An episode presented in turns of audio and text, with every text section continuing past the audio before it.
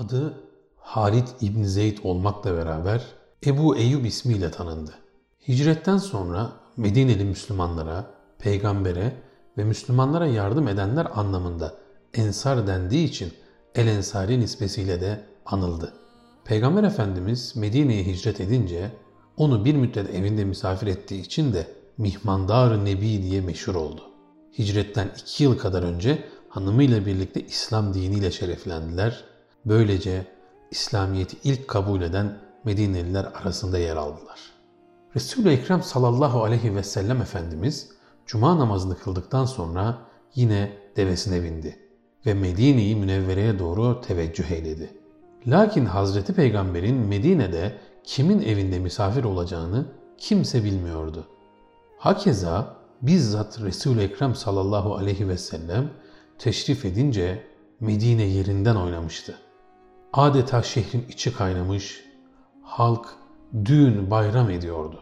Çocuklar sokaklarda sevinçlerinden Allahu Ekber, Muhammed Mustafa geldi, Allahu Ekber, Resulullah geldi diyerek bağırıyorlardı. Yolların iki tarafında insanlar sıralanmışlardı. Kabileler, Ya Resulallah, işte evlerimiz, işte mallarımız, işte canlarımız emrinize amadedir. Ya Resulallah bize buyurunuz.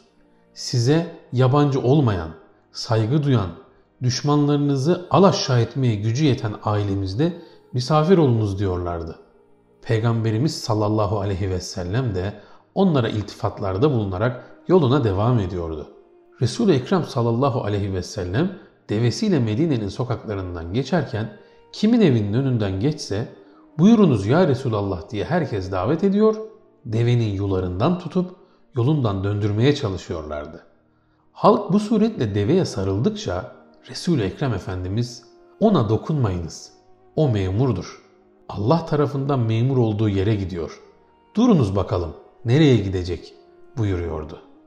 Herkes Resul-i Ekrem sallallahu aleyhi ve sellem Efendimiz'i misafir etme heyecanında bulunduğundan hiç kimsenin hatrı kalmaması için bir mucize olarak tercih işi deveye bırakılmıştı. Deve evvela gitti. Malik bin Neccar'ın evinin önündeki bir arsaya çöktü.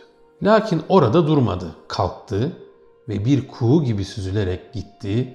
Beni Neccar'dan Halid bin Zeyd, Ebu Eyüp el-Ensari'nin nurlu evinin kapısının önüne geldi. Ve Cenab-ı Allah'ın izniyle oraya çöktü. İşte bu şekilde konak yerini deve tayin edince kimsenin bir diyeceği kalmadı.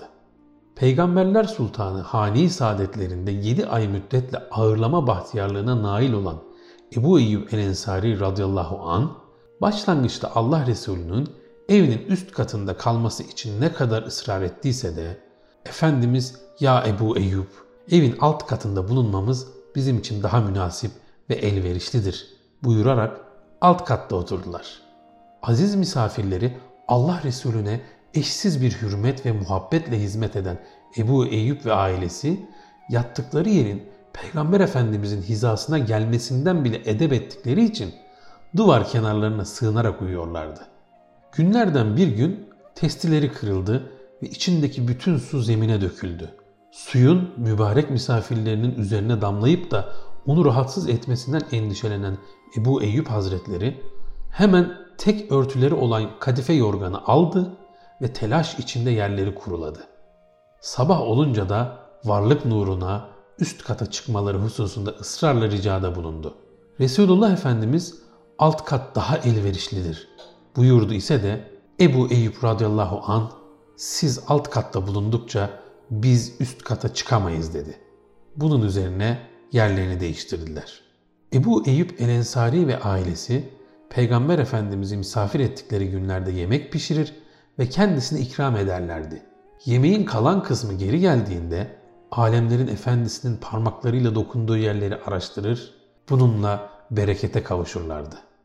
Bir keresinde soğanlı veya sarımsaklı bir yemek göndermişler fakat Hazreti Peygamber sallallahu aleyhi ve sellem Efendimiz yememişlerdi. Ebu Eyüp yemekte Efendimizin parmak izlerini göremeyince endişe ile yanına giderek ''Ya Resulallah, o yemek haram mıdır?'' diye sordu. Resulullah Efendimiz ''Değildir fakat kokusundan hoşlanmadım.'' Çünkü ben meleklerle konuşuyorum buyurdular.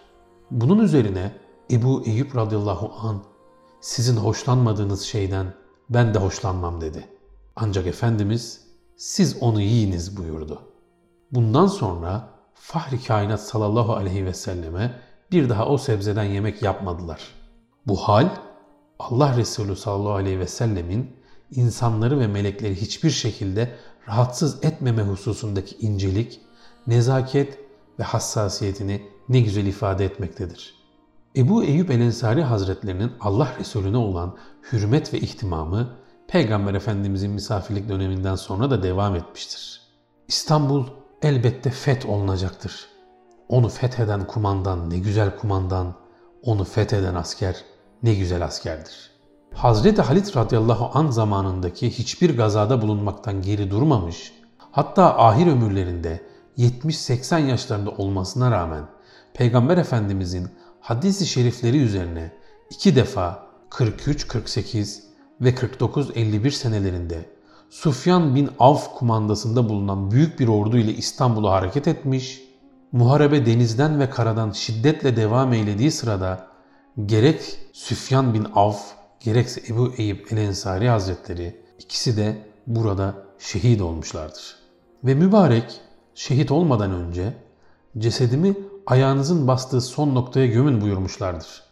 Ve yüzlerce yıl sonra İstanbul'un fethinde Ebu Eyyub el-Ensari'nin bulunduğu kabri şeriflerin yeri Akşemseddin tarafından keşfedilmiş ve fetihtar Fatih Sultan Mehmet Han tarafından da türbesi inşa edilmiştir.